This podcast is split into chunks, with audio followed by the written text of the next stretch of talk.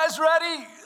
Um, so, on my trip, I felt like God was speaking to me about a couple of things, and particularly um, the message that I think He put in my heart was the best is yet to come. And along with that is get ready. How many of you know you gotta be ready?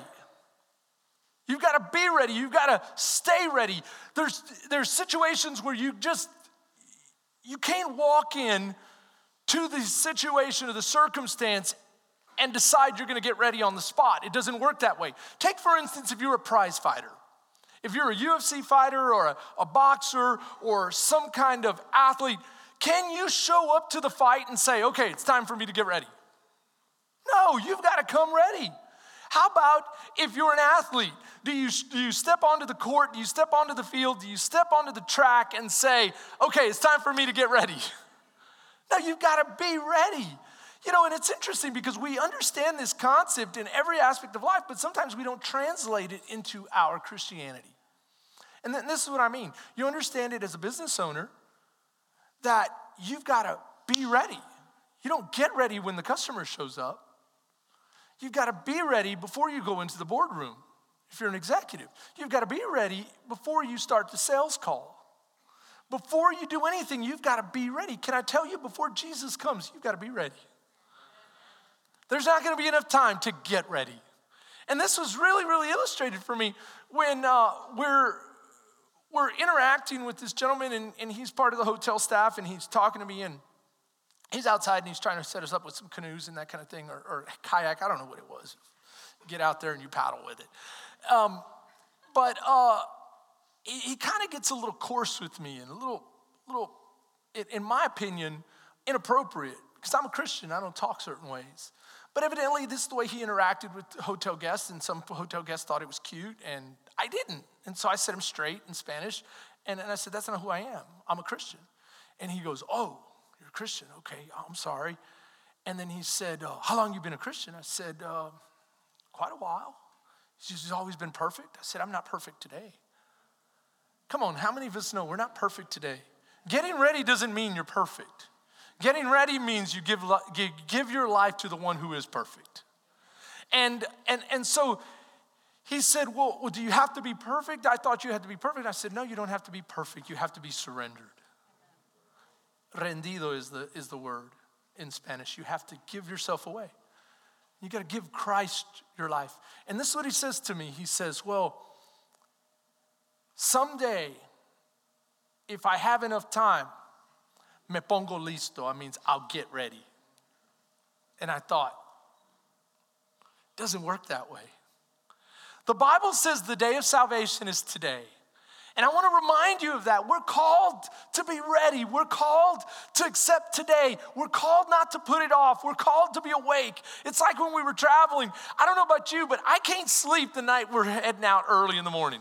If you're heading out early in the morning, it's like you have this, this thing hanging over you. You just can't sleep and you just can't sleep. And I was talking to somebody about that and they said this to me. They said, Oh, if you travel all the time like I do, it's easy to sleep. And then I thought, because as a pastor, I'm always looking for ways to illustrate God's word word, right? And I thought to myself, I hope I never get so comfortable that it's easy for me to sleep before the biggest flight of my life. Can I tell you, Jesus Christ is gonna take you on the biggest flight of your life, of your existence. It is the flight, it is gonna be epic. It is, it's called the rapture. And in an instant, you're gonna be transformed, you're gonna be raised to meet him in the air in the clouds, and, and he's gonna fly you away, and it's gonna be a beautiful, beautiful thing. And so I just want to talk to you about some things. Uh, I kind of want to set the stage for this sermon series in that we're going to talk about some end time stuff and we're going to talk about some today stuff.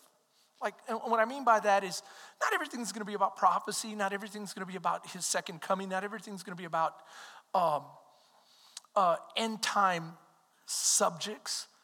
And, we're going to mix in, you know, kind of the practical, the today, living my life in fullness, expecting God's goodness. But I do want to give you a hefty portion of the fact that the king is returning. And he's returning soon. And, I, and you say, Pastor, why do you have to preface that? Because I, I saw some statistics the other day that really, really kind of uh, sobered me up and kind of shook me that the church today, your overwhelming percent, I'm talking like 90% plus of your pastors today will not touch end time prophecy. It doesn't feel good. And our churches are all about making people feel good. Well, if you're new here or if you've been here for a while, you'll notice that I don't shy away from the full breadth of God's word. And for me, I don't know about you, but for me, kind of the whole point is that he should come back. That's the whole point. Like, I don't want to get comfortable here. You know, I don't want to wake up every day and go, I wonder if we're going to have another 2020. I wonder what virus they're going to unleash this time. I wonder what crazy rules they're going to come up with now. I wonder who's fighting who and who's bombing who. I want to wake up every morning and go, could this be the day my king returns? Could this be the day that we go home? Could this be? And, and you might just be getting a little tense because I noticed that when I start preaching on, on going home and Jesus' return, people start kind of going like, it's real easy. Give your life away and you have nothing to worry about. Okay, that's number one. But number two is this you're not going to miss out. A lot of people experience when we, when, we, when we preach a message like this and you say, Pastor, you're doing a lot of like prefacing. Yeah, because I, I want to make sure that, that, that it, it's edifying to you, that builds you up. And so a lot of people experience what's called FOMO, fear of missing out. You go, what do you mean fear of missing out? Fear of missing out, fear of missing out on what the future might hold here. I haven't gotten married yet. I haven't given my children away. I haven't experienced seeing great things. I haven't done this or this or that. Could Jesus come back? Yeah, I want him to come back, but maybe if he can just wait just a little bit. Anyone? Don't, don't admit it. Or somebody's liable to start praying for you right there on the spot. No, just kidding. Uh, look, you don't have to fear missing out because I'm going to share something with you. Some of us fear in missing out in this family thing. Fear of missing out in true love and true closeness, and we wish we could just, just pause the world just the way it is because finally things are seeming normal and good. But can I tell you something?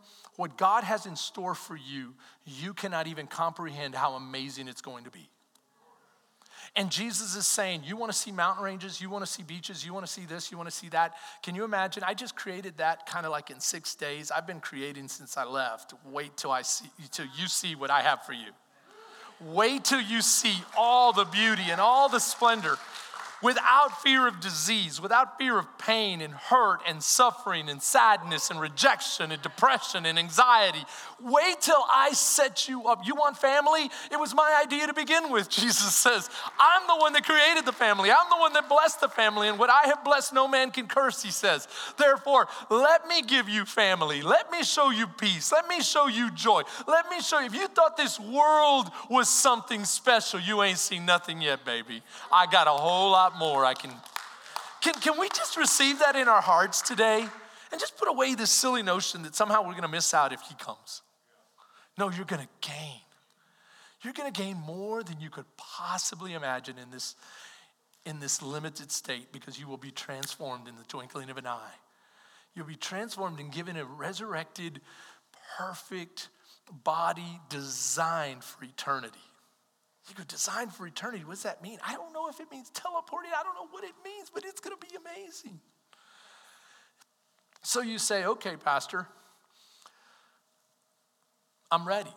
Okay, uh, uh one more, one more before we, we we're going to set the stage. So you know I love empanadas.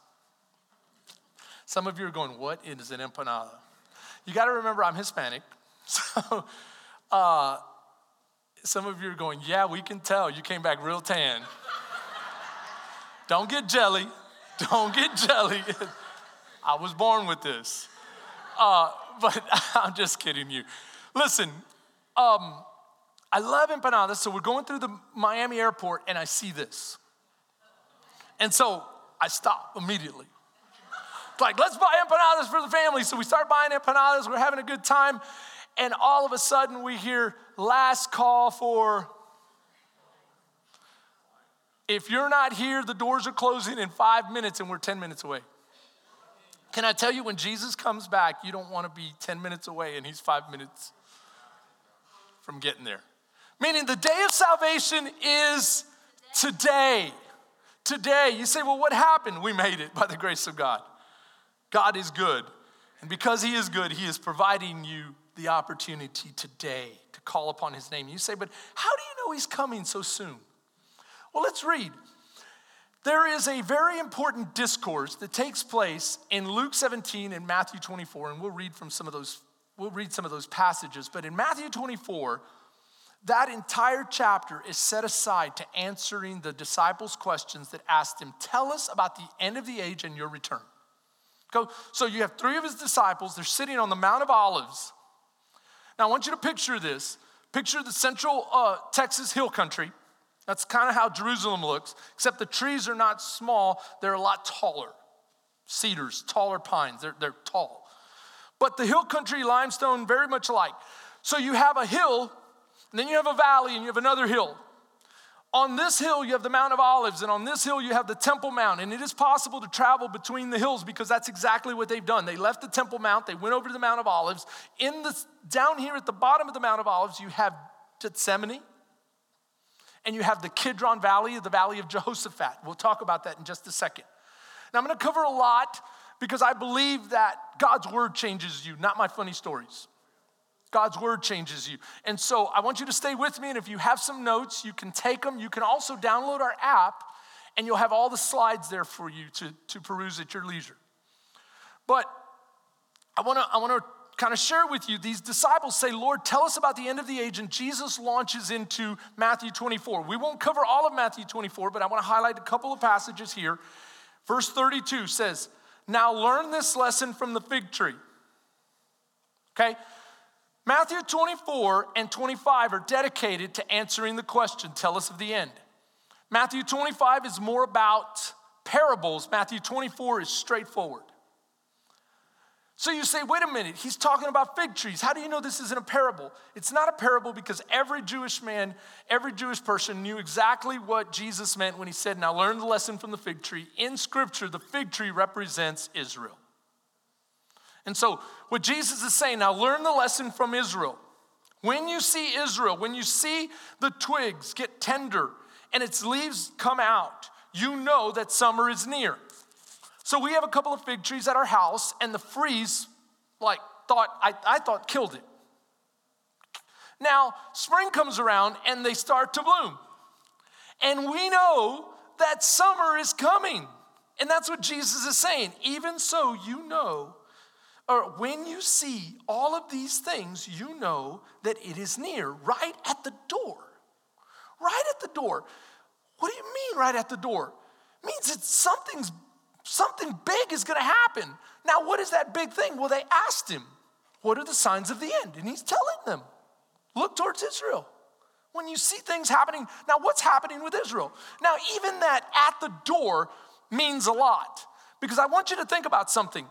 Jesus in the book of Revelations, you go, whoa, you're going all over the place. No, no, no, stay with me. In the book of Revelations, it talks about the end, right? Well, the first three chapters are about the church. Just, just, just lock that in with me. About the church. Chapter three ends with Jesus saying, Behold, I stand at the door and knock. If you hear my voice and open the door, I will come into your life. I will sup with you meaning I will make my home with you. But more importantly, you will sup with me, meaning you will be raptured because the very next chapter, you have John in chapter four of Revelations being raptured into heaven as a representation of the church. And no more in Revelations do you hear about the church, you hear about Israel. You go, whoa, you're blowing my mind. Okay, stay with me on this. I'm gonna take you to Daniel. Would you go to Daniel with me for me? Daniel chapter 9 is probably the most amazing prophecy in all the Bible. We know that Daniel asked for understanding, and the devil, I mean, excuse me, the angel was sent from heaven, but the devil combated with his forces that angel, and it took the angel three weeks to get to Daniel. We know this. Why? Because the angel explains it to Daniel. He says, I was launched, I was dispatched the day you started praying from heaven, but I encountered the prince of who? Persia. And then now comes the prince of Greece, and, and these, these celestial princes fought against me. And the archangel Michael had to. Some of you are going, What? That's in the Bible? That's why I like preaching the Bible, because it's so interesting, so beautiful.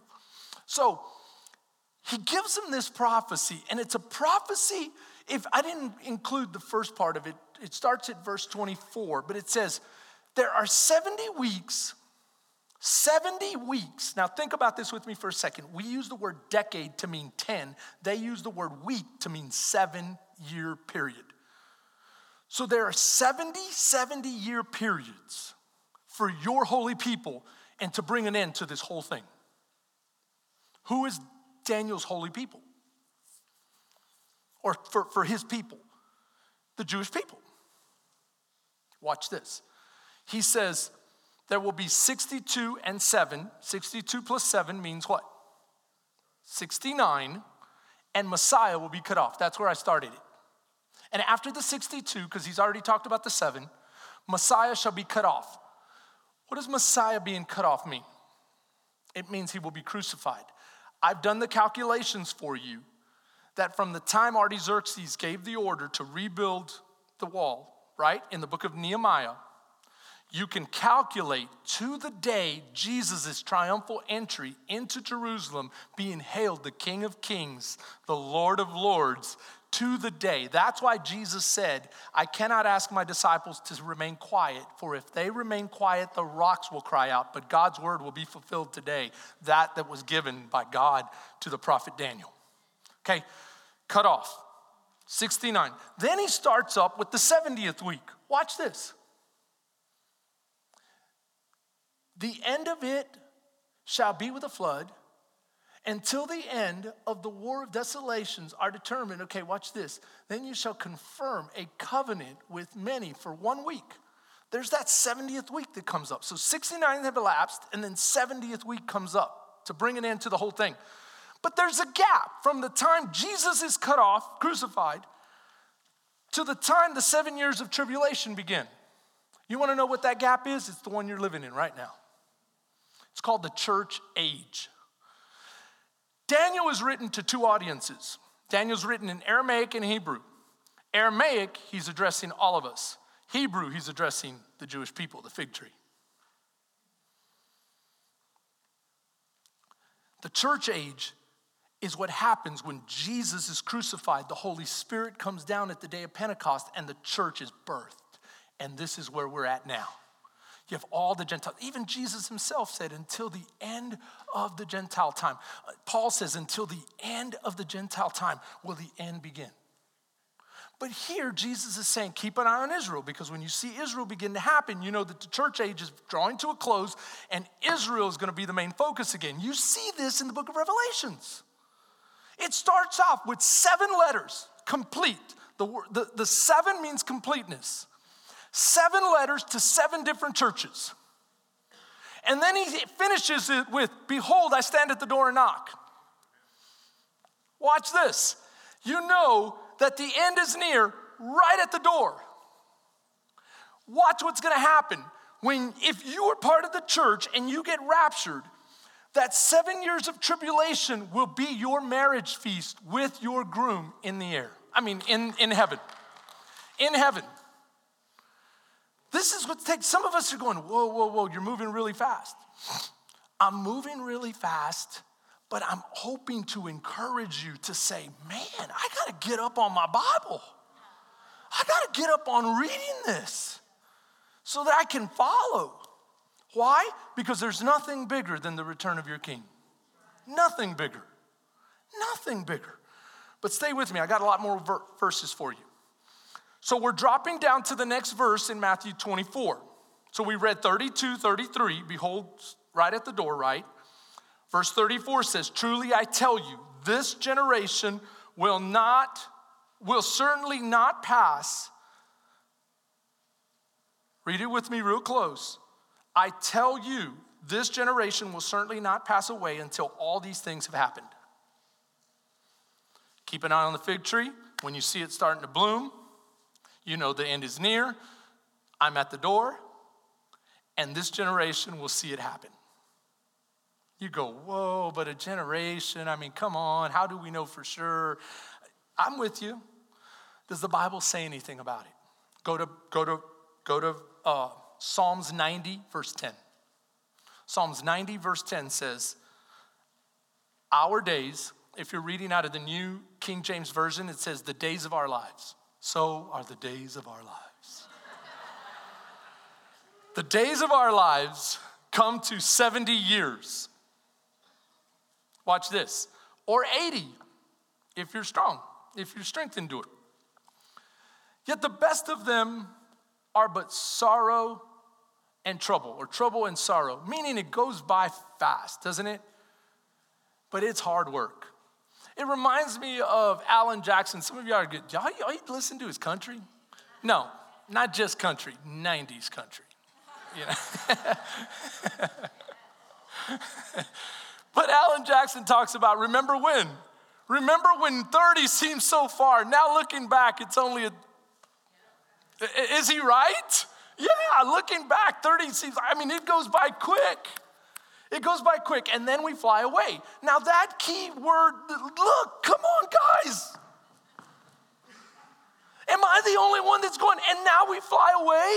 It's like God put a huge clue right there saying, You want to know about a generation? My son's going to talk about a generation. But before he talks about it, I want you to know it's about 70 to 80 years, and then I rapture you. I take you. We fly away. He could have said, and then we pass away. He could have said, and then you're laid to rest with your fathers. He could have said, and then you die, and then you fall asleep. But he says, and then we fly away? Is anybody going, okay, okay, okay? I'm on the, uh. So, what happened in the last 70 years? 73 years to be precise, from a few days ago, Israel became a nation on May 14th, 1948. 73 years ago. You go, yeah, but how do we know that that means it's blooming? Do you realize there are dozens of prophecies? And I've gone through my favorite, my top dozen, my top 12 favorite prophecies that Israel fulfilled in the last 70 years. How about Isaiah when he says, Can a, can a woman give birth in one day, yet Israel will be born in one day and then the labor pains? Can I tell you what, what they're experiencing now is a labor pain? Guess what happened? In one day, they became a nation. Now they're fighting for their existence. Most nations, what? Fight first, then gain their independence. Is Jeremiah, Isaiah, Ezekiel, uh, Zechariah says, I will restore the land to its former glory. I will draw my people back. I will do this. I will do that.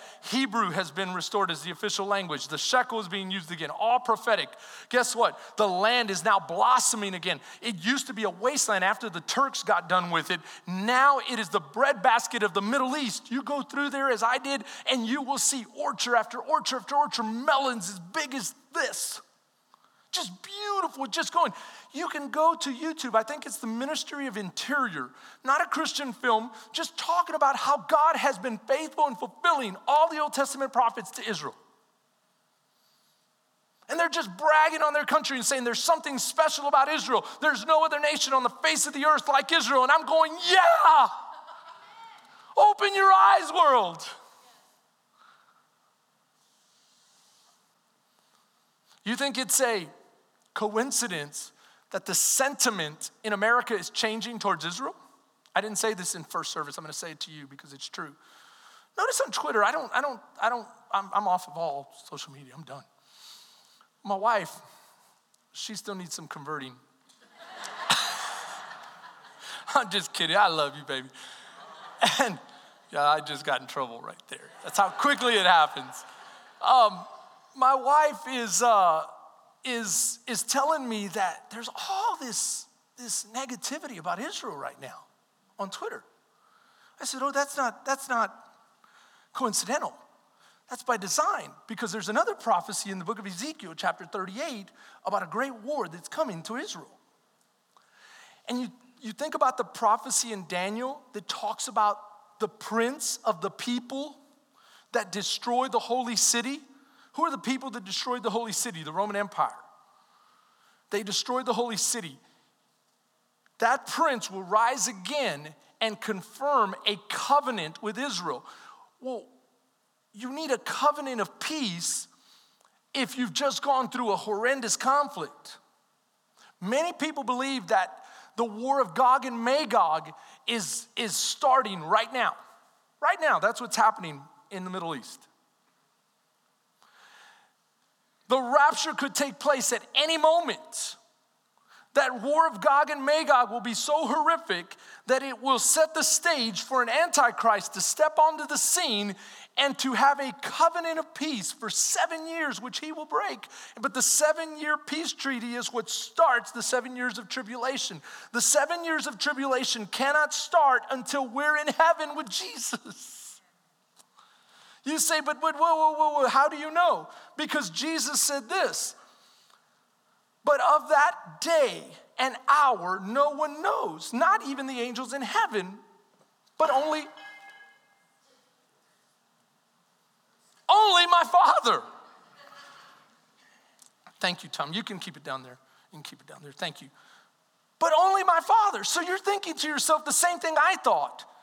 But if only God knows, not even the Son, then how could we be so sure?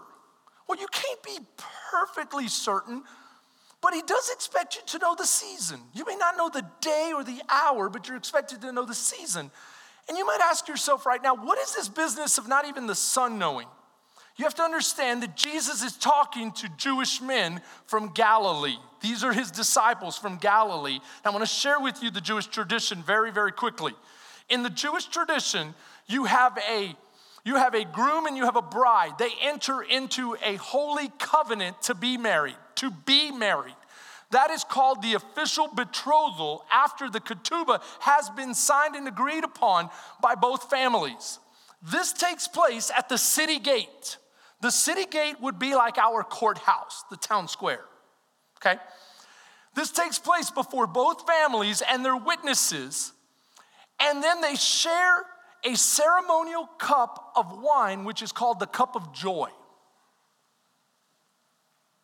What did Jesus do when he was what? Signing our betrothal with his blood. He said, We will not share this cup again until we are all together in my Father's house. That is the same wedding language that takes place between a, a, a groom and a bride where the groom would say, My sweetheart, I vow myself to you, and we seal it with this drink together. We won't drink it, we won't drink again. Goodness gracious. We won't drink again together until we're in the Father's house and we are consummating the marriage with a week long celebration. Okay, watch this. So then he says, I'm going to prepare a place for you. He goes to his father's house and begins the preparations. The father oversees those preparations. And when the son is finished, he comes to the father and says, I'm finished. May I go get my bride? And the father will say, I'll let you know. Because it's the father's decision to send the groom. Why? Because the father is watching and seeing is he really prepared? Has he completed his preparations? And is he prepared emotionally and spiritually to receive a bride, a, a, a, a spouse? Usually the father would come at an unexpected hour and say, Go get your bride, son. Wake up, go get your bride. The bridegroom would get up with his best men. They would travel through the city blowing trumpets and they would collect the bride they would lift her up, put her on what's called a litter. That's a that's a seat, a chair on poles that they would carry her back to his house. It was called flying the bride home. Do you see the symbolism? Do you see what's happening in the Jewish men's minds when Jesus is talking about this? They understand him. They're tracking with him. So it shall be at the end of the age, when the son gets the word from the father, he's already finished the preparations. He's sitting at the father's right, and he says, Go and get your bride. He goes to get his bride and he flies her home. That's why the Bible Oh, come on. Is someone getting excited?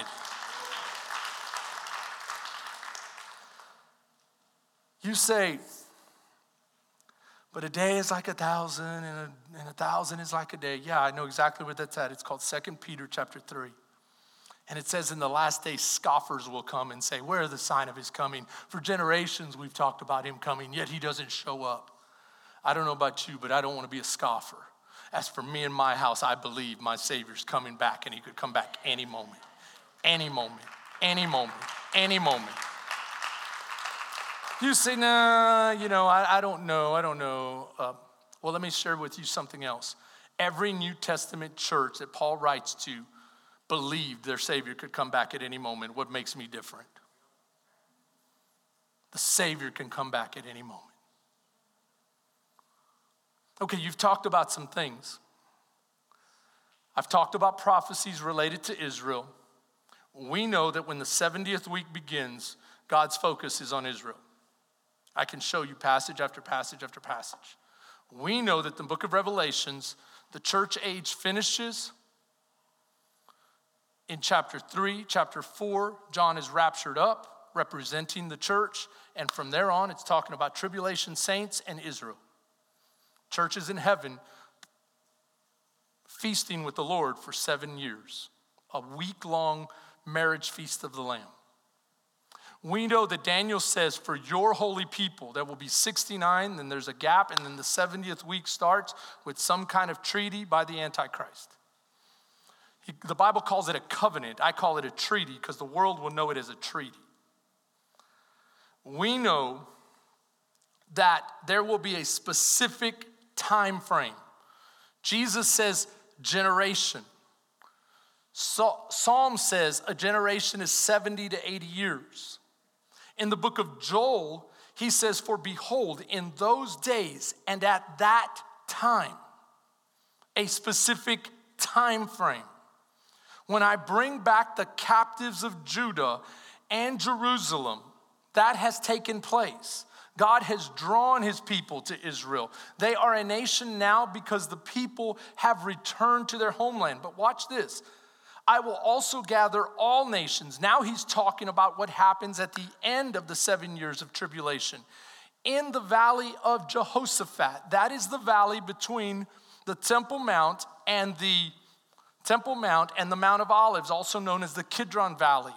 I will gather all the nations there. Jesus also alludes to this in chapter 25 of Matthew. Remember, chapter 24 is very specific, direct. Chapter 25 speaks more in parables.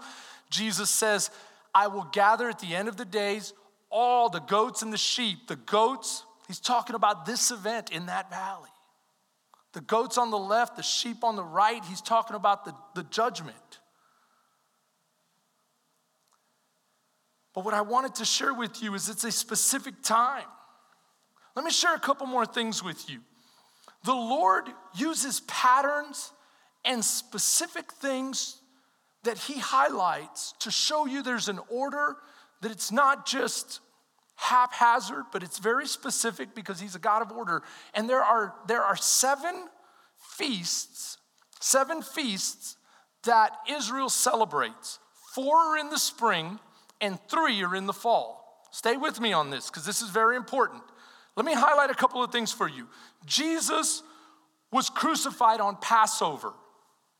That's the first feast. He was crucified on a Passover. He was buried the next day on the unleavened bread feast that begins the, the day after Passover. He was resurrected on number three, first fruits. Do you see a pattern? The church began on number four, the Feast of Weeks. This is all history. You can verify this. If you want to download these apps, you can also read the article by wycliffe.org. I put the URL down here at the, at, at the bottom of the slide. Read it and, and do your own research. The next one is the Feast of Trumpets. That takes place in the fall. The first four takes place in the spring when you see the fig tree blooming in the fall is the Feast of Trumpets. Now, let me share with you a couple of passages about the rapture and see if you pick up any talk of trumpets. But I do not want you to be ignorant, brethren, concerning those who have fallen asleep, lest you sorrow as others who have no hope. He's saying, if, if you're not a Christian, there's no hope. But you're, but you're Christians, he's saying. Therefore, you might be sad, but you should have hope that you'll see your loved ones again. Watch this. For if we believe that Jesus died and rose again, even so God will bring with him those who sleep in Jesus. You hear what he's saying there? Watch, keep reading with me. For this we say to you by the word of the Lord, that we who are alive and remain until the coming of the Lord will by no means precede those who are asleep. Meaning, those that are asleep or what we call dead they will be, they're gonna go first. That's what he's saying. And then us. Keep reading with me, verse 16. For the Lord himself would descend from heaven with a shout and with the voice of an archangel and with the trumpet of God, and the dead in Christ will rise first. That means your grand, great grandfather, your great grandmother that were Christians and held the faith and prayed for generations that you would be a Christian too, they're gonna be awakened first. Hallelujah to the Lamb of God. Think about this with me for a second. They're going to be awakened first. That, that trumpet sound will resonate with something inside of you, deep inside. You know what that something is? It's the Holy Spirit that you are sealed with, and you will be drawn to attention to go meet your Savior King in the air.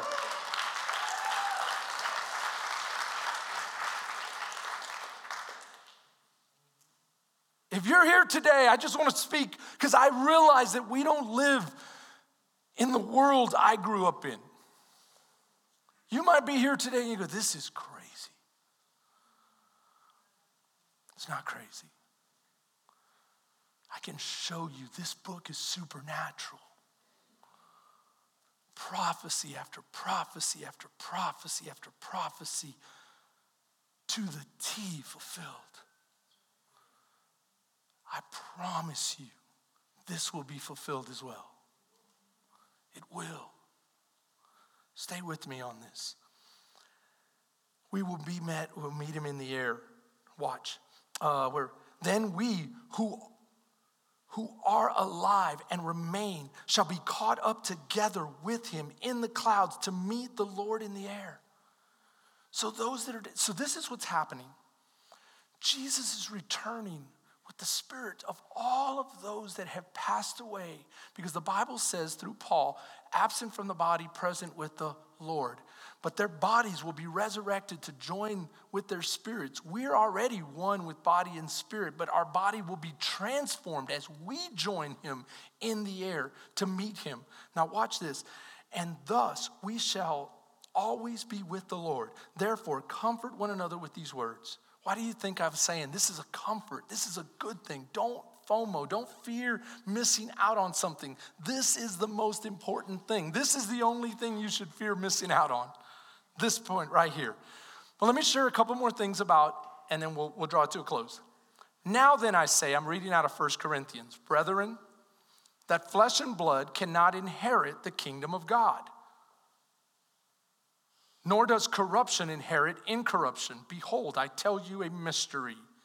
You shall not all sleep, but you shall all be changed in a moment, in the twinkling of an eye, at the last trumpet.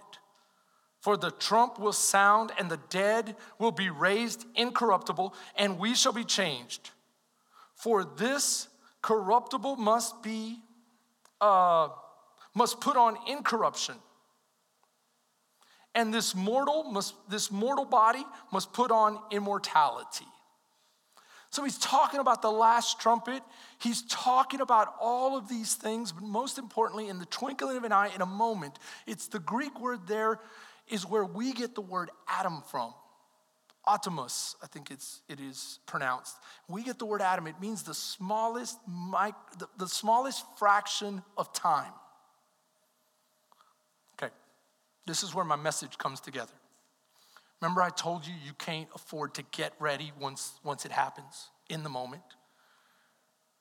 What God is saying there by His Holy Spirit, in the twinkling of an eye, it's not going to be enough time to confess.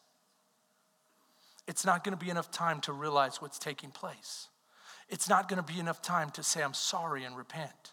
It's not going to be enough time to change your mind. It's not going to be enough time to get ready. Me pongo listo. It's, it's, it's done. At that point, you're either part of the saints in the clouds or you're left behind. Now, some of you are saying, This is not a good message. What do you mean? The day of salvation is today. Today. Be ready. Get your children ready. Talk to them. You know the Holy Scriptures, they're right here.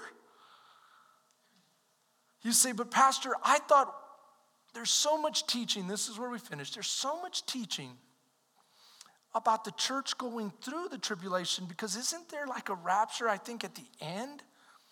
This is where the confusion comes in. I'm going to give you some clues and give you some homework. The confusion comes in because they don't understand that there's two raptures. There's two raptures. One is private for the church, the other is public for everyone that comes through the tribulation. And Jesus says very, very plainly if you come through the tribulation, it will cost you your life. Period. It will cost you your life.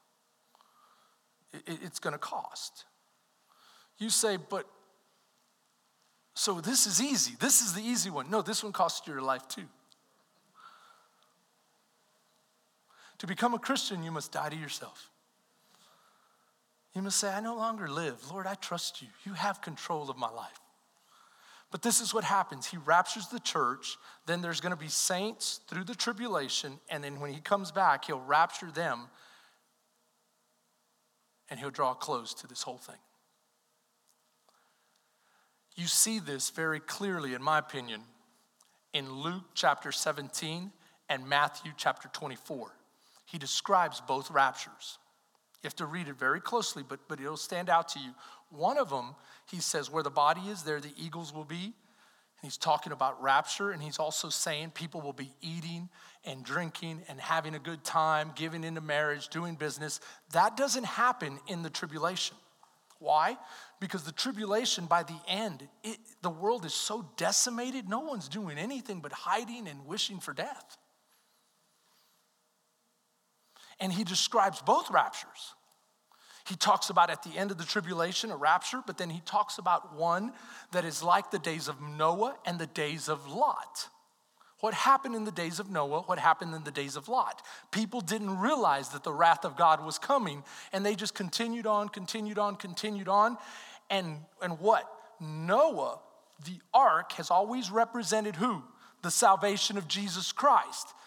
The church is in Jesus and is above the wrath that takes place on the earth below. Hallelujah to the Lamb of God. Watch this.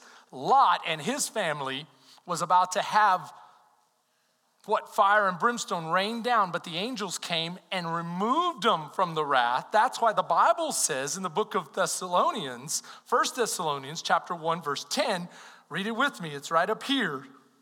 What? Jesus who delivers us from the wrath to come. At the end of that book, chapter 5, verse 9, he says, For God did not appoint us to wrath. Both examples, he's saying the church, you're not to have to go through the wrath that's happening.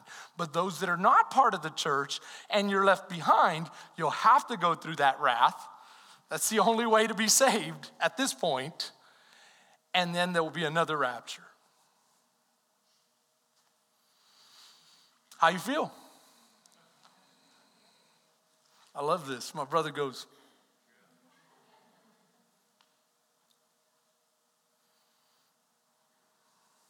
Bible says encourage one another. Your king is coming back, church.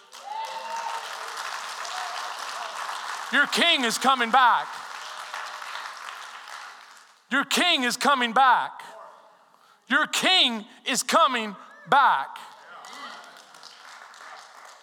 Don't get too comfortable. Don't fall asleep. Don't get caught shopping for empanadas on the biggest flight of your life. I'm here, I'm sounding the alarm, I'm saying, hey, all boarding. It's drawing to a close. He stands at the door, he's knocking, he's saying, I'm about to come back. The generation has begun. You say, ah, uh, okay, okay.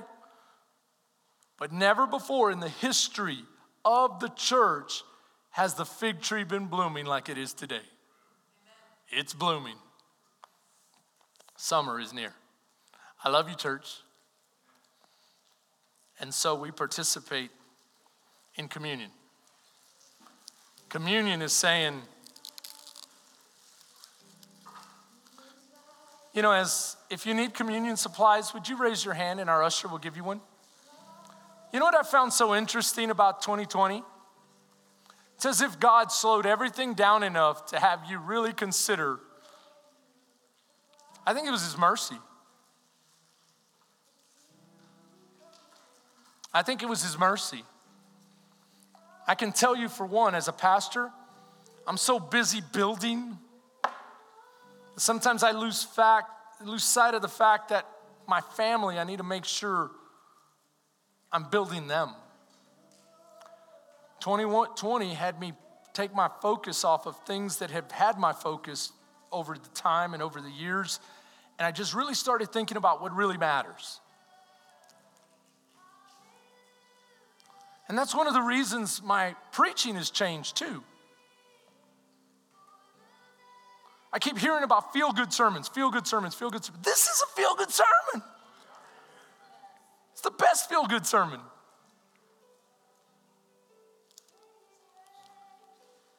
And so salvation is saying, you believe that Jesus Christ died, gave his body up, and shed his blood so that you might be saved. Today is the day of salvation.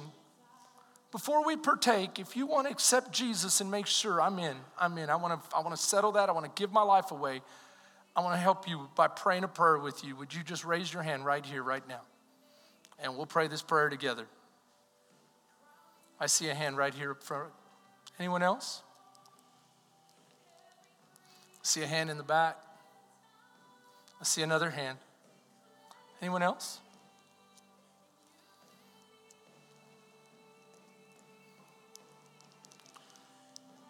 And those of you who raised your hand, would you just pray this simple prayer? right from your heart, say, Lord Jesus, I give you my life. I believe in my heart and I confess with my mouth that you are the Son of God.